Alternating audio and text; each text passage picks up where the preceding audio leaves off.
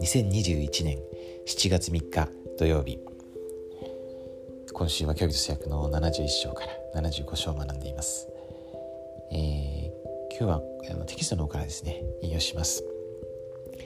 主はご自身の技を批判する者をご自身の時に滅ぼされる。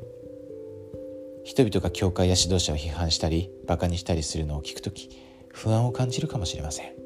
特に知っている人や愛する人がその批判によって影響されるかと心配する時はなおさらです。同じようなことが1831年にオハイオで起こった時主からジョセフ・スミスとシドニー・リグドンへのメッセージは恐れずに信仰にあって一つとなるようにというものでした。教義と制約71章を研究しながら主とその技に対する信仰を築くためのものとして何を見つけましたか？この状況で主がそのしもべたちに与えられた指示からどのような点に感銘を受けましたか？ロバーティ・ヘイルズ、クリスチャンらしい勇気、弟子としての犠牲、リアホナ2008年11月号の72から75ページ、ヨーク・グレビンガット、信仰を擁護するリアホナ2017年9月の28から34ページも参照してください。えー、まあ当時もあのこれはあれですよねエズラ・ブースの新聞記事でで、えー、こうそれがこう地域にですね、えー、影響を与えてたわけですね。えー、教会に対して生じていた悪感情を鎮めるためにこのジョセフ・スミスとシドニー・リグノンがこの翻訳の技を少し休んでですね福音を分かち合いなさい宣言しなさいと、えー、言われたところですけどまあ本当に今もですねこの2000年あ200年後の現在も、はい、そういうことが起こってるわけです。あのー、まあ、この前もあの分かっちゃったんですけど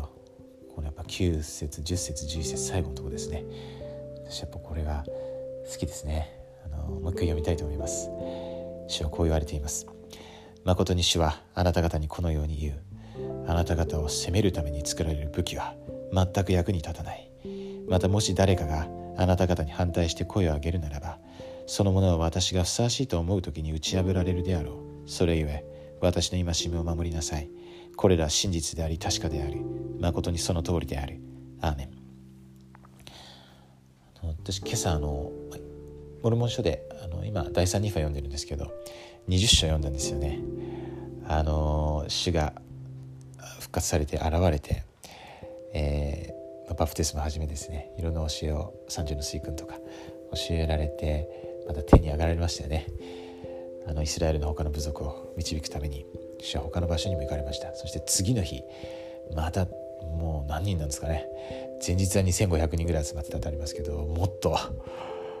倍以上でしょうかね。すごい人が集まってまず彼は生産を取りましたよね。そしてそこからこう主はもうあのイザヤ書をですね。中心にこう教えられるんですよね。あのすごい迫力があります。そしてその何を教えるかというこの時道で最後の真剣時代のことですね。このイスラエルの集合のことについて2000年前に教えられたわけです、まあ、実際それは私たちに教えられてるんですけどね。その記録としてはもう私たちだけがそれを読んでるわけです、全く同じなんですよね。あのこの偉大な技誰も止められないそして、えー、本当この偉大なあの、まあ、今もまあ今もこの今この瞬間もですねその偉大な技進んでるわけですけども